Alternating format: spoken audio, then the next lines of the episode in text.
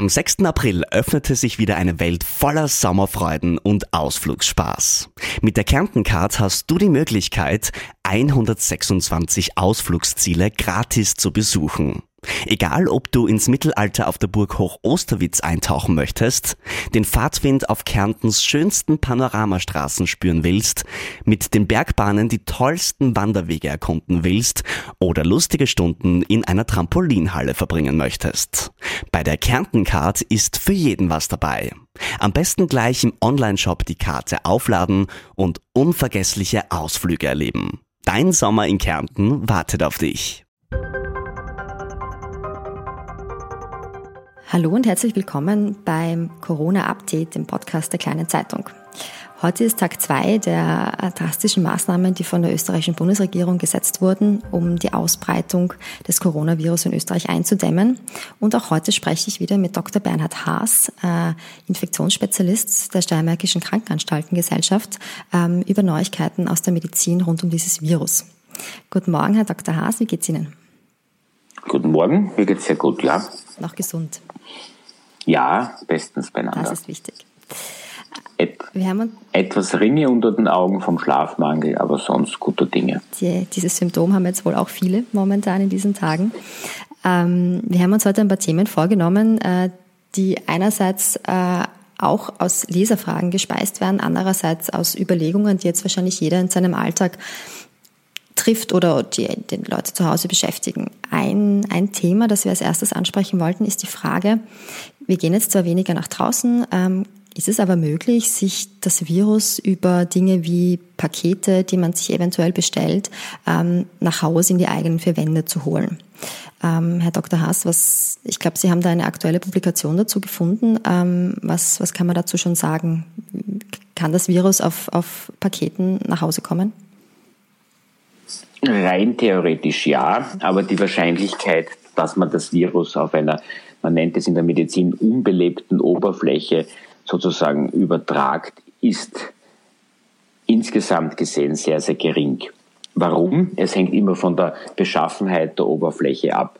Eine Oberfläche wie Karton oder Papier, die an sich sehr saugfähig ist, äh, ist ein sehr, sehr schlechter Überträger äh, von Krankheitserregern und insbesondere Viren, die aus dem Respirationstrakt kommen, weil die Viren in den respiratorischen Sekreten innerhalb einer kleinen feuchten sozusagen äh, Umgebung immer sein müssen. Wenn die nun auf einer saugfähigen Oberfläche wie Karton oder saugfähigen Papier auftreffen, wird es meistens sehr schnell von dem Karton aufgesogen und äh, da das und das Tröpfchen, das Sekrettröpfchen trocknet rasch ein und damit auch die darin befindlichen Viren. Die Studie, die Sie angesprochen haben, wird demnächst im New England Journal of Medicine, einem sehr, sehr renommierten US-amerikanischen Fachjournal erscheinen. Und sie zeigt, dass äh, man hat dort in Laborversuchen standardisierte Virusmengen auf verschiedenen Oberflächen aufgebracht.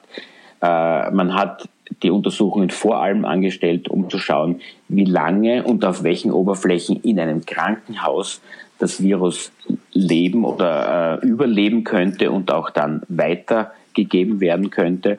Als Oberflächen diente äh, Stainless Steel, also das ist ein, ein rostfreier Stahl, ein glatter, eine glatte Stahloberfläche, eine Kunststoffoberfläche mit Polypropylen und dann äh, in der Originalstudientitulierung Cardboard, also Karton.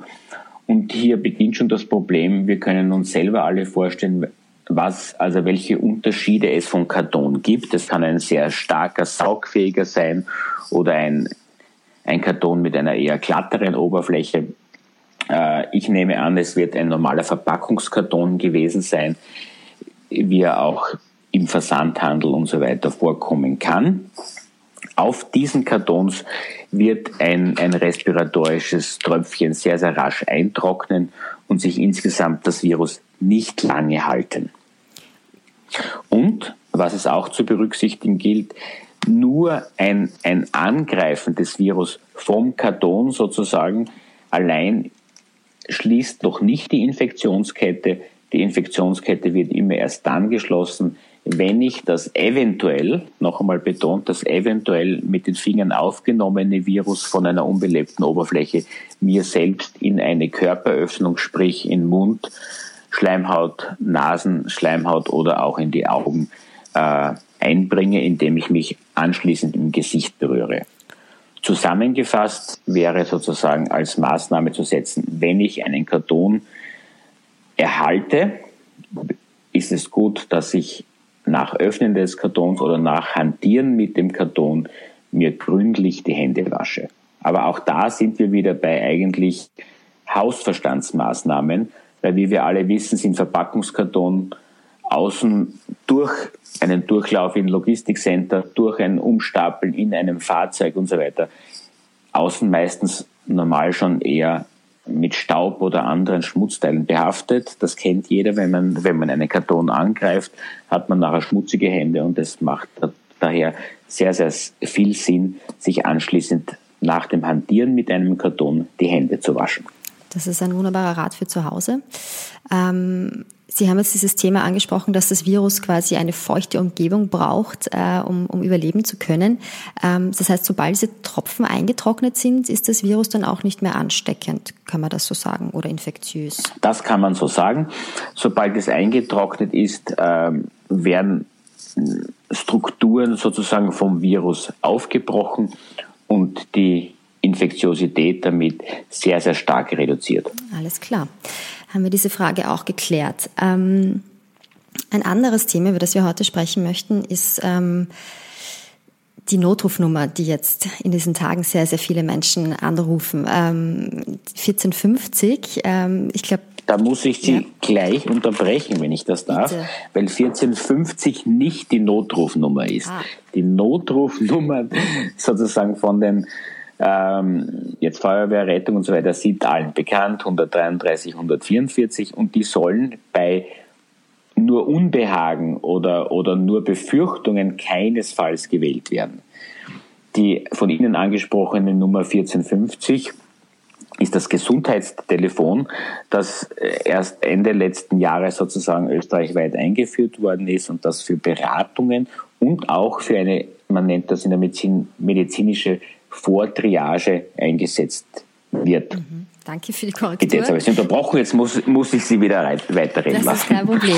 Gut, also wir sprechen vom Gesundheitstelefon 1450 genau. Und ich glaube, Sie haben da Zahlen mitgebracht, wie sehr dieses Gesundheitstelefon äh, mittlerweile Anfragen bewältigen muss. Es gibt ja immer wieder Unmutsbekundungen, dass Leute sehr lange dort warten oder gar nicht durchkommen. Vielleicht lässt sich das anhand der, der Zahlen schon einmal ein bisschen erklären, warum das dann so ist. Man kann sagen, dass das Gesundheitstelefon ist eine bundesweite Nummer. Das heißt, es wird dann ins, insgesamt vom Telekommunikationsbetreiber an die Bundesländer aufgeteilt, je nachdem, woher der Anruf, Anrufer eingeordnet wird. In der Steiermark hat man bis zur, jetzt sage ich mal, zur, zur Ausbreitung des Coronavirus, des neuen Coronavirus, im Schnitt 200 Anrufe pro Tag verzeichnet. Und die Zahl der Anrufer in der Steiermark ist in den letzten Tagen auf über 2000 pro 24 Stunden angestiegen. Man hat natürlich, äh, es haben die Betreiber sehr stark reagiert, haben, haben die dort bediensteten Gesundheitsspezialisten zahlenmäßig stark aufgestockt. Aber es bedarf natürlich bei jedem einer individuellen Abklärung. Es müssen Symptome abgefragt werden. Es wird den Leuten eine Beratung gegeben, wie sie sich verhalten sollen und wie weiterhin zu schauen ist und welche Maßnahmen zu setzen sind. Und deshalb bedarf es einer individuellen Beratung und die braucht auch Zeit. Uns wurde zugesichert, dass die Zeit bis zum Abnehmen, das heißt, dass sich jemand meldet, in der Steiermark insgesamt immer noch sehr, sehr gering ist. Man spricht immer unter zwei Minuten. Da wird aber einen dann mitgeteilt, sozusagen, dass man die Daten aufnimmt und dann wird man, je nachdem, wenn, die, wenn, die, wenn der Gesundheitszustand nicht sehr schlecht ist, dann wird man zurückgerufen von den Mitarbeitern der Betreiber dieser Nummer. Und dann wird, wird das ausführliche Gespräch gemacht. Und dieser Zeitraum kann schon, sage ich jetzt mal, ein, zwei Stunden betragen. Aber das ist auch den Leuten zuzumuten, wenn, wenn ein großer Ansturm ist, dann ist es auch ein ein Akt der Solidarität, dass man Geduld hat und wartet, bis man wieder zurückgerufen wird von der Nummer. Verstehe. Das heißt, wir müssen uns da alle ein bisschen in, in, in Zurückhaltung üben oder in, in, Verständnis auch üben.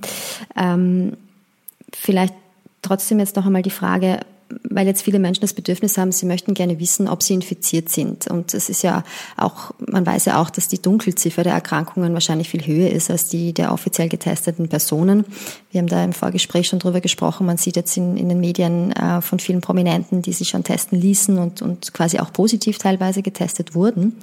Ähm, wer muss sich oder wer kann sich denn momentan, wer wird denn momentan wirklich getestet? Ähm, und warum kann nicht jeder sofort getestet werden? Nicht jeder sofort ist eine Frage der Ressourcen, die man hat.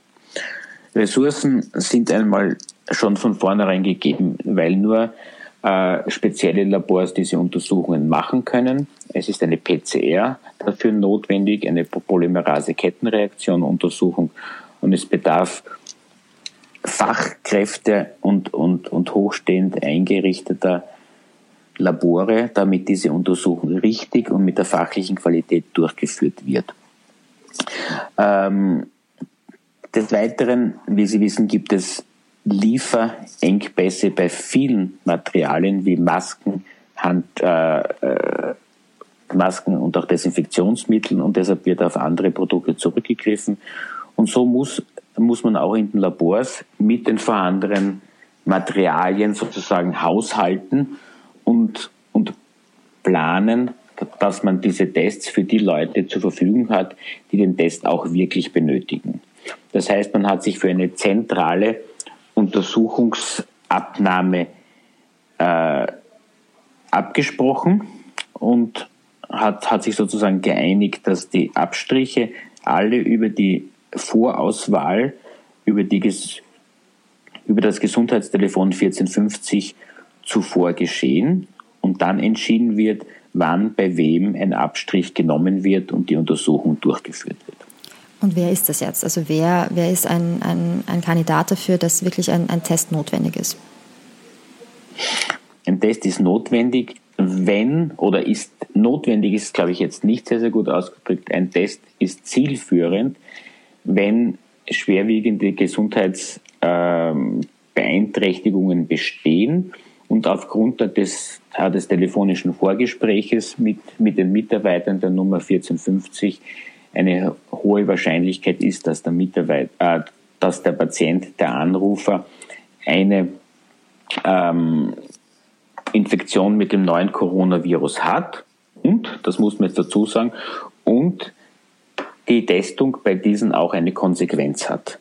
Das heißt, sind die Symptome leicht und ist der Anrufer sowieso abgesondert und in einer jetzt schon selbst auferlegten Ausgangsbeschränkung und er hält sich an all das, würde ihm bei einer nur leichten Symptomatik das Wissen, dass es jetzt wirklich eine SARS-CoV-2-Infektion ist, nicht viel weiterbringen, weil der, äh, die Information, die man ihm geben würde, wer auf die Gesundheit schauen, viel trinken, Hausmittel einnehmen, wenn es ihm nicht schlecht geht und weiterhin zu Hause bleiben. Wenn hohes Fieber eintritt oder wenn starke Atemnot eintritt, dann müsste er sich wieder beim Gesundheitstelefon melden und dann würden weitere Maßnahmen erfolgen, wie ein Arztbesuch oder eine weitere notwendige medizinische Versorgung. Verstehe wenn ich jetzt wirklich schon Atemnot hätte, könnte ich dann auch die 144 wählen, also die Rettung direkt, oder sollte ich mich dann auch immer an das, an das Gesundheitstelefon wenden? Wenn Atemnot vorliegt, ist natürlich zu entscheiden jetzt vom Triagemitarbeiter, welche Art der medizinischen Einsatzversorgung der nächste richtige Schritt ist. Dann sind wir auch schon beim Thema Symptome. Da geistert jetzt ja auch sehr viel in den, in, im Internet herum, was, was alles dem Coronavirus zugeschrieben wird. Ähm, was sind denn jetzt Symptome, mit denen man sich melden soll? Ähm, und was ist die Gefahr, wenn man sich jetzt zu sehr hineinsteigert in dieses ganze Thema Coronavirus? Es ist ein, ein auch in der Medizin gut bekanntes Faktum, dass wenn man sich sehr, sehr lange und ausführlich mit den Symptomen einer Erkrankung beschäftigt, dass man dann äh, allein durch das Lesen äh, dieser Symptome und das häufige Hören, wie eine Erkrankung verläuft, äh, ist der menschliche ist die menschliche Person oft sozusagen ver verleitet, auch diese Symptome zu spüren. Damit will ich ausdrücken, dass je nach, nach der Psychostruktur eines Menschen oftmals die Angst hervorkommt, an einer Erkrankung zu leiden. Und je nachdem, wie resilient dieser Patient ist, kann es dann einen sehr, sehr großen Unterschied machen, ob er all diese Symptome auch wirklich verspürt, nur weil er sie zu oft sehr, sehr häufig gelesen hat. Und das ist, nur, ist vor allem bei leichteren Symptomen häufig der Fall, wie Kopfschmerzen, ein, ein Gefühl einer verstopften Nase oder Halskratzen und so weiter. Aber das heißt, um jetzt nochmal zurückzukommen zur Ausgangsfrage, welche Symptome sind jetzt tatsächlich ernst zu nehmen im Zusammenhang mit dem Coronavirus? Die Symptome, die mittlerweile auch schon sehr, sehr häufig in allen Medien gebracht worden sind, sind Fieber, Husten und in weiterer Folge dann auch starker Husten, einhergehend mit Atemnot. Also das bleibt weiterhin bei diesen klassischen Symptomen. Ja. Alles klar. Jetzt haben wir schon vorhin gesagt, dass, ähm, dass die Dunkelziffer der Infizierten ja wahrscheinlich viel höher ist als, als die Zahl, die wir, die wir sehen äh, durch Testungen. Ähm, es geistert da in diesem Zusammenhang auch ein zweites Wort so in den Medien herum, das nennt sich Herdenimmunität. Vielleicht könnten Sie uns einmal erklären, was ist Herdenimmunität einerseits, andererseits ähm, für das Coronavirus, was würde das denn bedeuten? Herdenimmunität ist in der Infektiologie äh, und Infektionsepidemiologie ein Begriff, der schon sehr, sehr lange bekannt ist und er bezeichnet ähm, die, die Immunität in der Gesamtbevölkerung oder in dem Anteil der Gesamtbevölkerung ausgedrückt in Prozent. Wir kennen hier die Zahlen sehr, sehr gut, zum Beispiel von Masern. Hier weiß man, dass mindestens, das heißt mehr als 95 Prozent aller, äh, aller Mitglieder einer Bevölkerung, und da ist die Betonung aller Mitglieder einer Bevölkerung, das heißt vom Neugeborenen bis zur, äh, zum Kreis oder Kreisin, äh, immun sein müssen, damit sich das Virus, hier jetzt in diesem Fall das Masernvirus, nicht weiter verbreitet. Wenn die Herdenimmunität erreicht ist, dann kommt eine dauernde Transmission des Virus zum Erliegen. Und das ist das Ziel von zum Beispiel Impfmaßnahmen bei den impfpräventablen Erkrankungen. Wenn die Herdenimmunität gegeben ist, wiederum das Beispiel Masern mit 95 Prozent, dann sind auch diejenigen Mitglieder der Gesellschaft, die besonders schützenswert sind. Das wären bei Masern äh, kleine Babys, die noch nicht geimpft werden können die aber in einem gewissen Zeitraum schon den Schutz der schützenden Antikörper von ihrer Mutter her verloren haben, mitgeschützt, weil in der Umgebung es keine infektiösen Personen mehr gibt. Das ist das Prinzip der Herdenimmunität. Das heißt, das Virus, auch wenn es weitergegeben wird, trifft nicht mehr auf empfängliche Personen. Genau. Und jetzt haben wir momentan eine Situation, dass das neuartige Coronavirus auf eine Gesellschaft trifft, wo es so gut wie keine Immunität gibt ähm, und das wohl auch der Grund ist, warum es sich so rasch verbreiten kann. Ähm, für, das, für dieses äh, neue Virus, welche Herdenimmunität müsste denn herrschen, damit diese Ansteckungsketten zum Erliegen kommen, wie Sie das gerade beschrieben haben? Wie Sie schon selber sagen, es ist ein neues Virus und deshalb gibt es auch hier noch kaum wirklich Daten, die verlässlich sind. Es gibt Spekulationen und Hochrechnungen und Vergleiche von anderen Viren, äh, aus denen man wirklich in, im Sinne von Hypothesen gewisse Prozente äh, sich errechnet und in Modellrechnungen dann immer hochrechnet, wie, wie viel Prozent man haben müsste. Ich gebe hier ein paar Zahlen sozusagen äh, wieder die mir bekannt sind und je nachdem, aus welchem Land es, unterscheiden sie sich sehr stark. Zum Beispiel englische Epidemiologen sprechen, dass eine Herdenimmunität schon bei 55 bis 60 Prozent erreicht werden würde. das spiegelt aber auch jetzt sozusagen die äh, Maßnahmen, die in England gemacht werden, nämlich kaum welche wieder. Dort war die Idee eine Zeit lang, man lässt dem Virus den Lauf im Sinne seiner Ausbreitung und setzt auf die Herdenimmunität als später einsetzende, einschränkende Maßnahme für eine weitere Ausbreitung. Andere Epidemiologen und Infektionsspezialisten gehen aber davon aus, äh, dass die Durchseuchungsrate viel, viel höher sein muss, um die weitere Ausbreitung des Virus zu stoppen. Und man geht davon über 70 Prozent aus. Und dementsprechend sind auch die Maßnahmen unterschiedlich, die die verschiedenen Länder, sage ich jetzt einmal, setzen. Wenn Sie mich fragen, äh, was eher anzunehmen ist, dann bin ich eher im oberen Bereich, äh, also bei den 70 Prozent. Und ich glaube, dass die Maßnahmen, die jetzt die österreichische Bundesregierung gesetzt hat und die auch konsequent momentan eingehalten werden und weiterverfolgt werden, die richtigen sind, um die Ausbreitung des Virus einzudämmen. Sie haben jetzt eh schon das Thema England angesprochen. Das, das klingt ja jetzt auf dem ersten, also aufs erste Hören schon sehr fatal zu sagen, lassen wir das Virus einfach mal sich ausbreiten und dann sind wir irgendwann eh am Ende der Ansteckungskette angelangt. Klingt für mich ein bisschen nach, hm, ich weiß nicht, Menschenversuch oder ist das zu hart gesagt? Das ist zu hart gesagt, weil, weil es ja nicht nur ein, äh, A, ein Versuch ist und was, was auch immer wieder immer wieder in diesem Zusammenhang angesprochen werden muss, äh, ist, ist der Zeitraum, bis wann ich in einer Bevölkerungsgruppe diese Herdenimmunität erreiche.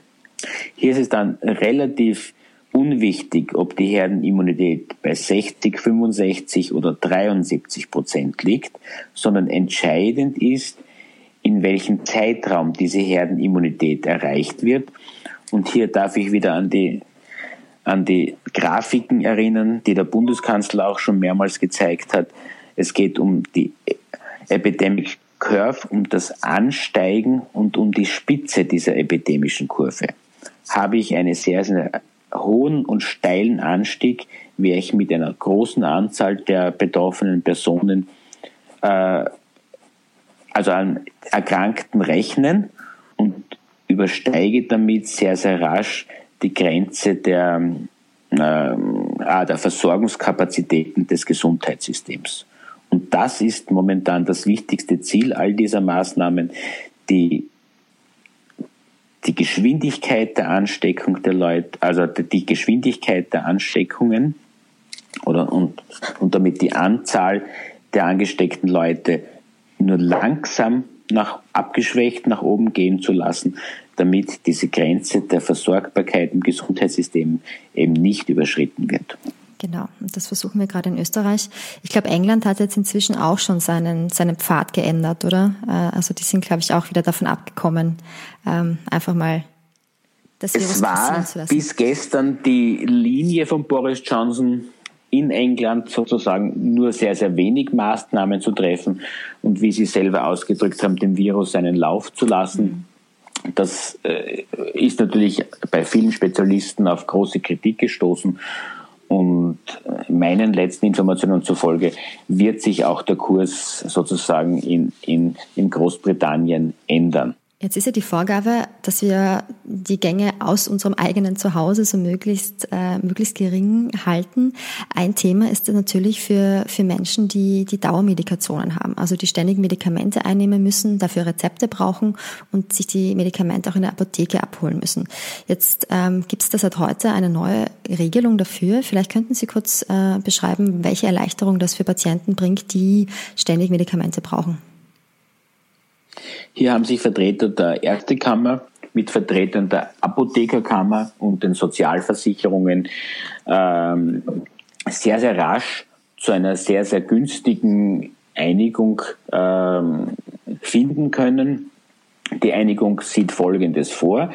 Wenn ein Patient eine Dauermedikation, äh, zum Beispiel ein Hochdruckmedikament oder ein Diabetesmedikation vom Arzt immer verordnet schon bekommen hat, dann, dann musste er bislang immer zu dem Arzt gehen, um sich das Rezept unter Anführungszeichen weiterschreiben zu lassen. Und hier setzt nun die Änderung ein. Es muss der Patient, wenn, wenn die Medikamente zu Ende gehen, nicht wieder persönlich beim Arzt erscheinen, sondern es reicht ein, ein Anruf beim Arzt und entweder der Arzt selber oder die Ordinationsgehilfin wird dann veranlassen, dass dieses Rezept auf elektronischen Wege zur nächsten oder zur der Apotheke, die der Patient besuchen möchte, übermittelt wird und der Patient kann dann dort zur Apotheke kommen. Auch hier würde es Sinn machen, hier sich zuerst noch telefonisch zu melden, um zu fragen, ob das Medikament wohl auch schon äh, lagernd ist und gleich schnell dann abgegeben werden kann, um Wartezeiten und Schlangenbildungen in den Apotheken zu vermeiden. Das sind gute Neuigkeiten, denn das bedeutet, dass, ähm, dass Menschen, die eh schon Medikamente brauchen, nur noch eine Station anlaufen müssen und nur noch gezielt in die Apotheke gehen können und nicht auch noch zum Arzt müssen. Richtig? Ja, da haben Sie vollkommen recht. Äh, äh, Menschen, die eine Dauermedikation benötigen, sind oftmals Menschen im höheren Lebensalter und genau die sind wieder die Personen, die bei einer Infektion mit SARS-CoV-2 ein höheres Risiko haben, daran schwer zu erkranken oder auch daran zu versterben. Das heißt, es unterstreicht die bereits gesetzten Maßnahmen, Nachbarschaftshilfe, äh, den Studenten, der im Haus wohnt, vielleicht bitten, dass er die Medikamente von der Apotheke abholt, weil es ist nun nicht mehr notwendig, vorher persönlich beim Arzt zu erscheinen, sondern man kann diese Schritte telefonisch machen und dann muss man ähm, die, die, nur mehr die Medikamente von der Apotheke abholen. Super. Wir kommen jetzt schon zum Ende. Vielleicht könnten Sie aus Ihrer persönlichen Erfahrung noch kurz ähm, berichten. Haben Sie denn den Eindruck, dass die Leute sich der, des Ernst der Lage bewusst sind und dass wirklich alle mitmachen dabei, um die, um die Eindämmung des Virus ähm, zu forcieren, aus, aus Ihrer persönlichen Erfahrung, aus Ihrem täglichen Leben? Ich glaube, es setzt langsam ein, ein Umdenken ein und äh, ich bin eigentlich sehr zuversichtlich, dass der Großteil der Bevölkerung die getroffenen Maßnahmen sinnvoll findet und sie auch konsequent umsetzt.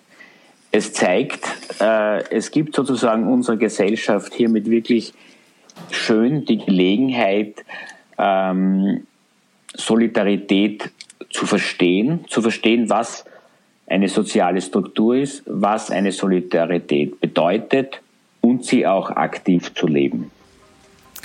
Wunderbar. Ich glaube, das ist ein schönes Schlusswort. Ähm, Herr Dr. Haas, vielen Dank für Ihre Zeit. Ähm, liebe Hörer, vielen Dank fürs Zuhören. Ähm, bis morgen und bleiben Sie gesund.